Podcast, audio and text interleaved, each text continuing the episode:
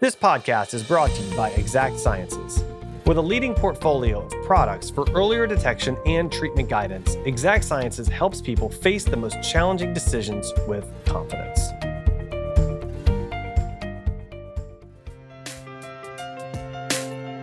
From Susan G. Komen, this is Real Pink, a podcast exploring real stories, struggles, and triumphs related to breast cancer. We're taking the conversation from the doctor's office to your living room. Thoughtful gestures, big and small, mean so much to survivors, whether they've just been diagnosed or completed treatment many years ago. Today's guest, Janice Workuff, has devoted her life and career to advocating for her fellow sisters through making phone calls, joining them at their appointments, and spreading the word for improved healthcare and more clinical trials. It is her mission to raise awareness for breast cancer through speaking engagements, educational resources, counseling, and hospice guidance. She stands on the premise that helping others is her purpose, her assignment, her calling, and she is a true leader in making a difference. Janice, welcome to the show. Hey, thank you. Thank you so much for having me. I love your I love your whole attitude. Uh, but let's let's dive in. We're gonna hear a lot more about that. I'm excited about it. Uh, but let's start with your breast cancer diagnosis. I want to start there because it seems like it truly changed the trajectory of your life. So so tell us about that. Absolutely. Yeah, uh, I was diagnosed. Uh, actually, this is January 2022. So now I'm a 34 year survivor of breast cancer. 34 years. That is amazing. When I think about that, that's that shocks me. but uh, I was wrestling with my son. He was five years old at the time, and uh, he hit my breast accidentally. And when a hand touched my breast, I noticed that something was different, something that I've never uh, had noticed before. And so um, I was right on it. I went right to the doctor. And uh, again, I was 34, so they didn't want to do a mammogram, but I insisted that they do a mammogram. And so they did. And uh, it came back uh, suspicious. Uh, it says suspicious, let's check it in about six months. Again, I wasn't comfortable with six months, so I asked could they do a incisional uh, biopsy where they actually cut the breast and and test it, and they did, and it came back it was indeed breast cancer, and so it was uh, it was stage one in two. It was just right there in that area, and it was stage zero to stage one. Um, I was very, very devastated. I didn't know anybody that had breast cancer. I heard it on TV, on the radio, uh, different people. So uh, I was, I was really, I was devastated. I was really shocked. That's something that you think it cannot happen to me. And then I was so young. I was just 32 years age. So um, I had the um, mammogram, and then he suggested um, that I have uh, surgery and so if I knew then what I knew now, uh, I would not have had the modified radical mastectomy where they removed the breast. I would have had a lumpectomy, but they didn't have the, uh, you know, they didn't have the internet and the, all the Google and all that kind of stuff then. So I had to go to the library, you know, stuff like that, and research it and and, and rely on uh, uh, the medical profession. But uh, I worked on emotions, and so I did have the modified radical mastectomy, uh, the removal of the breast. I've since had a reconstruction, but I would not have had that. I would have known, you know, other options as they have now. But I had that, and uh, and I did well. I did very well. But three months after the surgery, I woke up and something had happened. Something was different. My uh, my I had redness in my chest and uh, it was something different. So I'm aware again. Being aware of your body is just so important, and I knew that that was different. And so I go back to the doctor, and he said that it was a reoccurrence into the chest wall. And so uh, the first time I had surgery, and I did fine. I didn't have to have chemotherapy, radiation. The margins were clear. Everything was okay. But the second time, because it had reoccurred, uh, they hit me pretty hard with uh, with some hard drugs. Uh, people call it the red devil, Cytoxan, Adriamycin, and 5-FU. So um, I was very sick at the time. Sometimes I couldn't walk and sometimes I couldn't talk. And I'm, I'm from Kansas City, Missouri. So um, I had to call out the troops of the family. My mother and my mother in law had to come down. I had a five year old son at the time to help my husband to be able to take care of the household because I was very sick. And so it's very important to have a, a support team, to have a very good support team. And so I did have that. And I went through the chemotherapy. And then after that, I had the radiation uh, for six weeks. And after that, everything was clear. And so it's been 34 years now, and my days have turned into months, and my months have turned into 34 years. And so I'm excited about that. Wow, I'm excited about that. That's amazing. Yeah, congratulations on that. And and so so I hear you've had a motto since then. Can you tell me what that motto is and what it means to you? Yeah, my motto is during that time that I that I was very sick, uh, the Lord just spoke to me and said, This is not going to be unto death. This is going to be for you to help so many people. And so my motto is that I'm on a mission, not remission.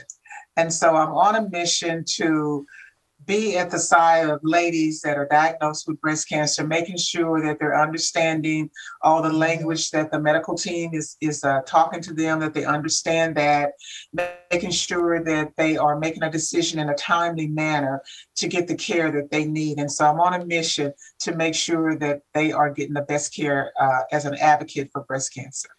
Oh, I love that. I love it. And it's so important. It's so important for, for people to have those advocates alongside. And so so what are some of the ways that you have advocated for and supported other women through their breast cancer journeys? Well, I uh, again, I go to if I if they're diagnosed and they call us, I try to be with them at their doctor's appointments so that I can understand. And they're doing such a such a great job of it now. I worked in the medical field. I'm retired now. I'm a registered cardiac sonographer, ultrasound of the heart. So uh, I worked in the medical field, so I understand a lot of the uh, language. So I go with them and make sure that they understand. They're asking the questions that that they need. They have done the medical team. I have to admit, have done a really great job in 34 years by explaining. They kind of give a folder now. They explain the medications, the side effects, um, and uh, all that they need to know. They're answering questions. So, because they're working on emotions, and I didn't have anybody with me, so I try to make sure because the person is diagnosed just hear the word cancer and they think in cancer death. So, if you have somebody with you, they can tell you, no, that's not what they said. You know, they said that they're going to do blah blah blah. So, I try to be there for them for that, and then not only for that point just following up with them as they're going through. And if they are saying, you know, I'm real, real sick, try to encourage them, call your medical team, call your doctor, they can help you. So being there for them, praying with them, talking with them, and then getting them with uh, angels, some of the members in the group that maybe have the same diagnosis as theirs, if they're stage four or stage one or stage two or reconstruction, trying to match them up with the ladies so that they won't feel like they're by themselves and they can make it through it. Give them hope. Try to give them hope. Well, I, I would imagine you're excellent at, at giving hope. So I, am I'm, I'm so glad that they have you there to, to do that for them. So you're you're involved with an organization. So tell tell us a little bit about that as well, please. Angel Surviving Cancer Inc. Uh, this is our tenth. Last year was our tenth year uh, anniversary, and it's just an awesome uh, organization. We have uh, four different programs. We have a program of education uh, and then we have the network where we, again, we meet with the ladies. We have our monthly, well, now we've been having the Zoom call. We were having monthly in person meetings. We have our scholarship program. We have our mental health program.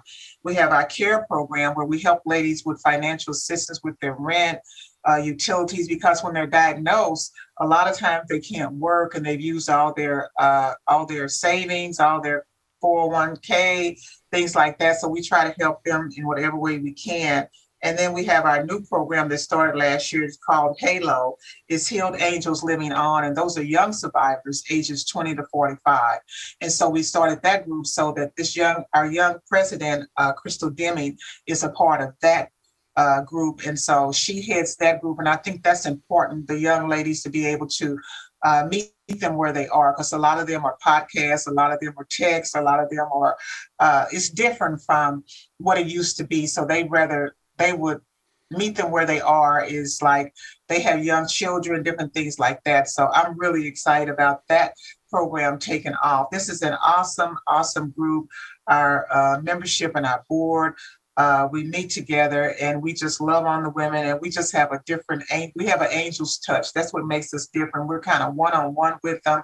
We follow up with them and we make sure that we're on top of whatever it is that they need, getting them to the right resources if we can't do it, making sure that they know the diagnosis and they know where they're going and be able to help them and their families. We have Guardian Angels, which is our volunteers.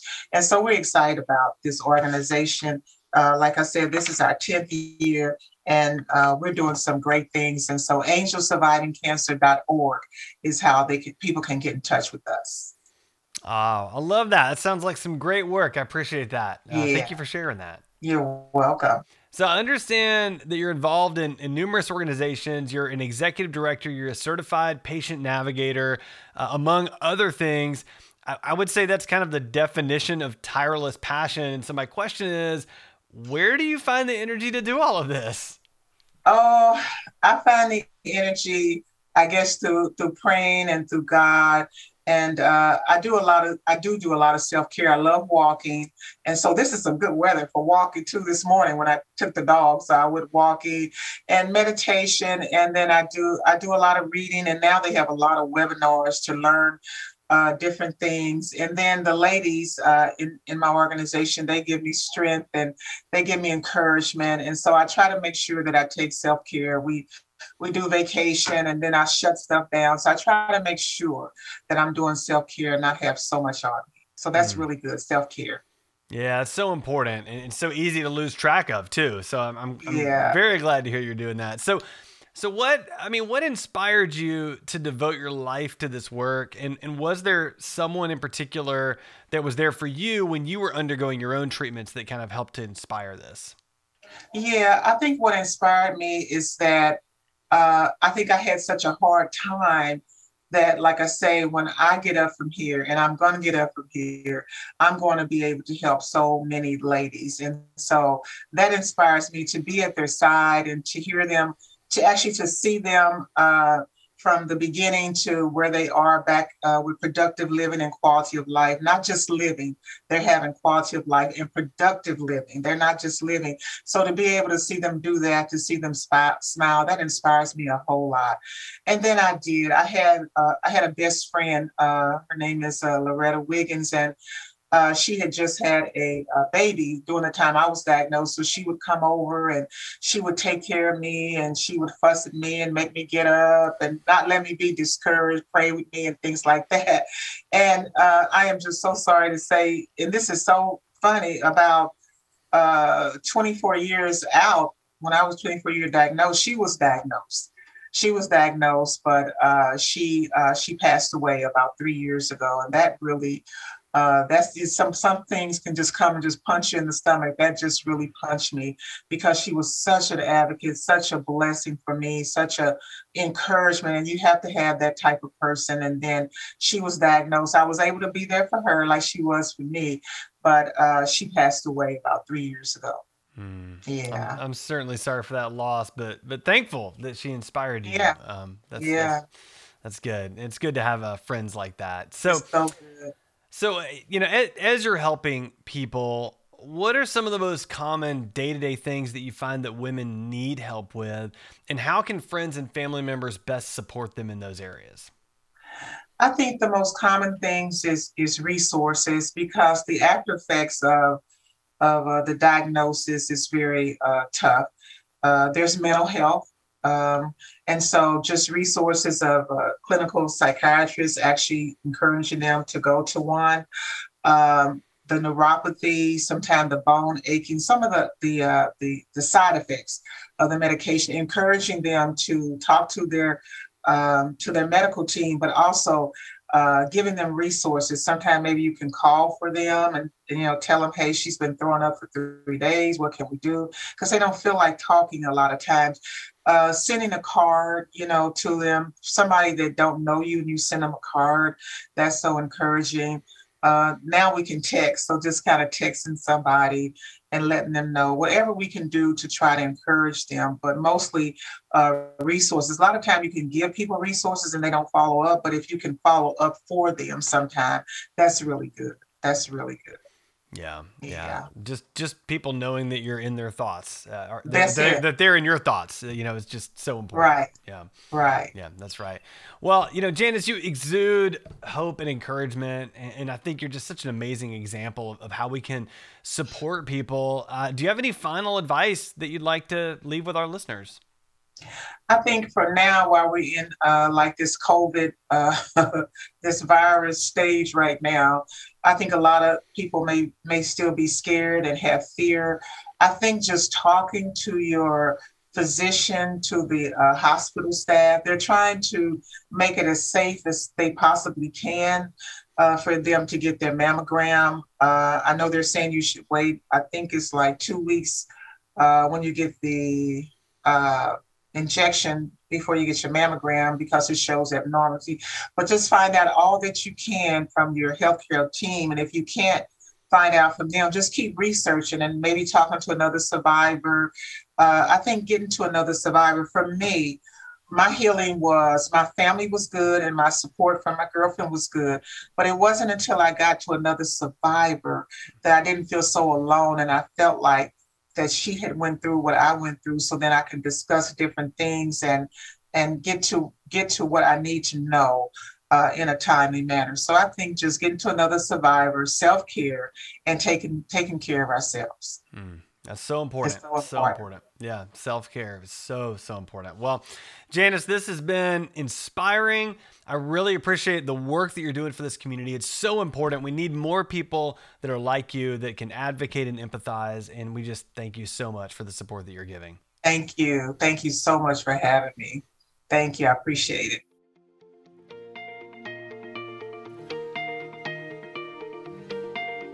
Thank you to Exact Sciences for supporting this Real Pink podcast.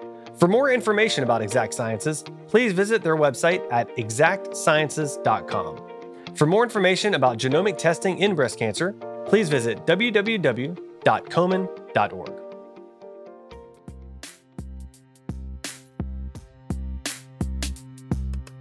Thanks for listening to Real Pink, a weekly podcast by Susan G. Komen. For more episodes, visit realpink.komen.org, and for more on breast cancer, visit komen.org. Make sure to check out at Susan G. Komen on social media. I'm your host, Adam.